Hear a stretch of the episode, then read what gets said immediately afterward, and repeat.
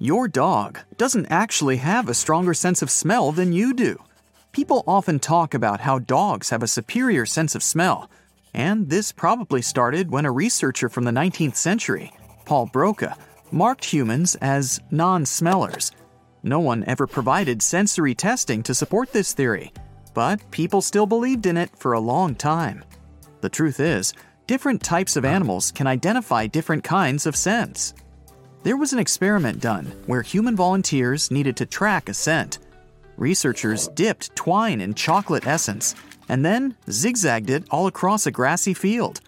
Volunteers weren't allowed to use other senses. For example, they were earmuffed and blindfolded. They even wore thick gloves and knee pads. The conclusion they came to is that while we are not as effective as dogs, we can follow a scent trail and become way better if we practice. Interestingly, humans are more sensitive to certain smells compared to dogs, like fruit or flowers. This is because the evolution of dogs didn't require them to sharpen their sense of smell for these types of odors. A TV screen won't ruin your eyesight. At least, there's no evidence that looking at a TV screen can really hurt your eyes. It's the same for phone or computer screens. Looking at them may lead to eye strain or fatigue, but in most cases, it's nothing you can't ease with proper rest. That doesn't mean watching TV or staring at your phone for too long doesn't have negative consequences in other parts of your life, like reduced concentration and lack of socialization, among many other things. Being able to roll your tongue is not really a genetic trait, even though biology teachers often say this gift is based on a dominant gene. There was a study that showed 7 out of 33 twins who didn't actually share this feature. Identical twins share the same genes, which implies that they should share this trait too. But they don't, which means genes are most likely not the factor that decides if you'll be able to roll your tongue. And this myth still exists, even though it was debunked over six decades ago. You're going to catch a cold if you go outside with wet hair is yet another myth. To actually catch a cold, we need to have a virus inside of our body. Also, wet hair is not something that makes you more attractive to the various germs lurking around you. People mostly believe this is true because they A. heard it from their parents, and B.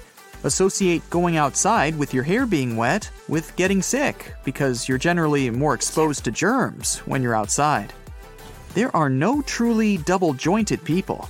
Some individuals have certain parts of their bodies that are very flexible, so they can, for example, touch their chin with their elbow or bend their fingers backward.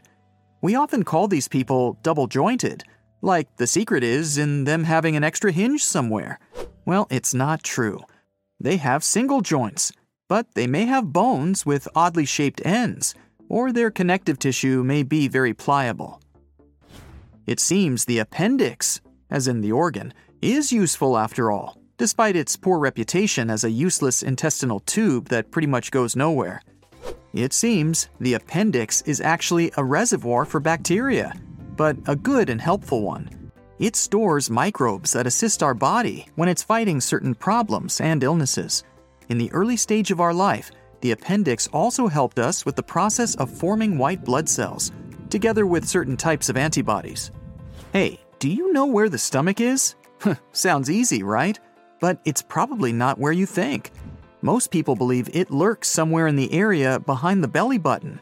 In reality, it's a bit higher in the abdomen, sitting on top of the rest of the gut. Here's how you can find it look for the point where your lower ribs meet in the middle.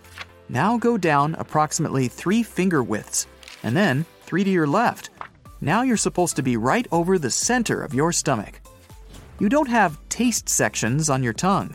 The tongue map probably showed up at the beginning of the 20th century because scientists found minute differences in how strong a taste had to be in different areas inside the human mouth to actually register. This study created a myth that each part of the tongue was responsible for different tastes. In reality, all types of taste buds are spread across all areas of your mouth, and they can detect each taste.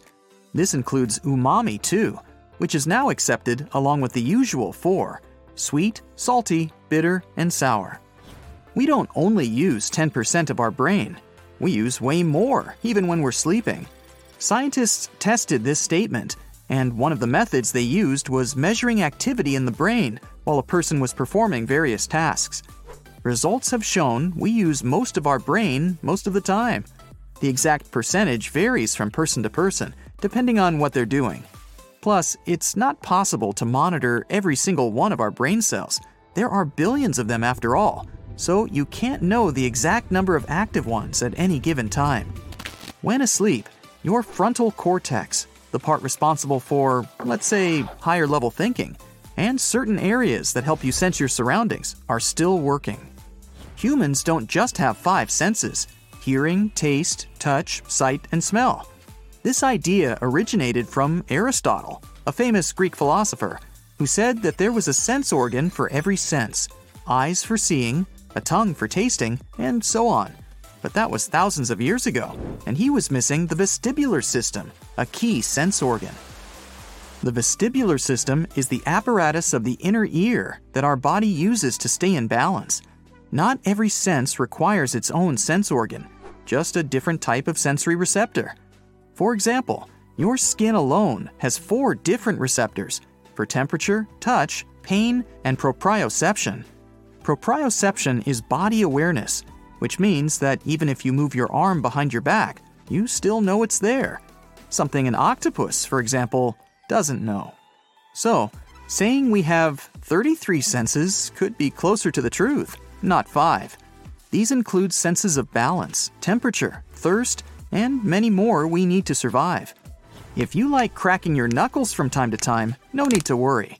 The whole idea that it increases risks for potential knuckle problems perhaps makes sense in the first place because that's what happens when you constantly put pressure on your joints over the years. The satisfying sound you hear happens because of bubbles bursting in the fluid that actually lubricates your joints, called synovial fluid. If you eat a big meal, you can still go swimming. You won't get cramps. The idea behind this misconception is eating a heavy meal will increase the amount of blood flow to your stomach. That way, blood won't go to your muscles, which will potentially cause cramps if you go swimming.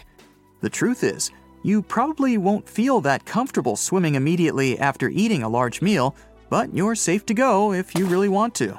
It's even recommended to have a small snack that's rich in carbs not long before your swimming session. This will boost your energy. When you shave your body hair, you don't have to worry about it growing back darker and thicker, because this is a myth. You may believe there are some changes in the color, thickness, or growth rate of the hair. That's because after you shave, you give the follicle a blunt tip, which may look or feel darker and rougher than it was before. But that's just a perception trick. You'll see that once your hair grows in again, it will be the same as before. It's a myth that we lose a disproportionate amount of body heat through our heads.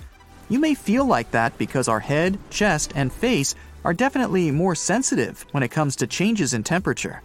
In reality, you'd be just as cold if you went out without a hat as if you weren't wearing pants. You probably feel like you're losing heat through your head because it's often one of those parts that we leave uncovered when going out. No need to worry if you wake up a sleepwalker. You're not going to seriously harm them by doing so. If you startle one, they can be quite disoriented and may have a confused reaction. Sometimes it's better to do that than to let a sleepwalker get up and start doing certain things that they shouldn't be doing while sleeping, like cooking or driving. Or you could just show them the way back to bed.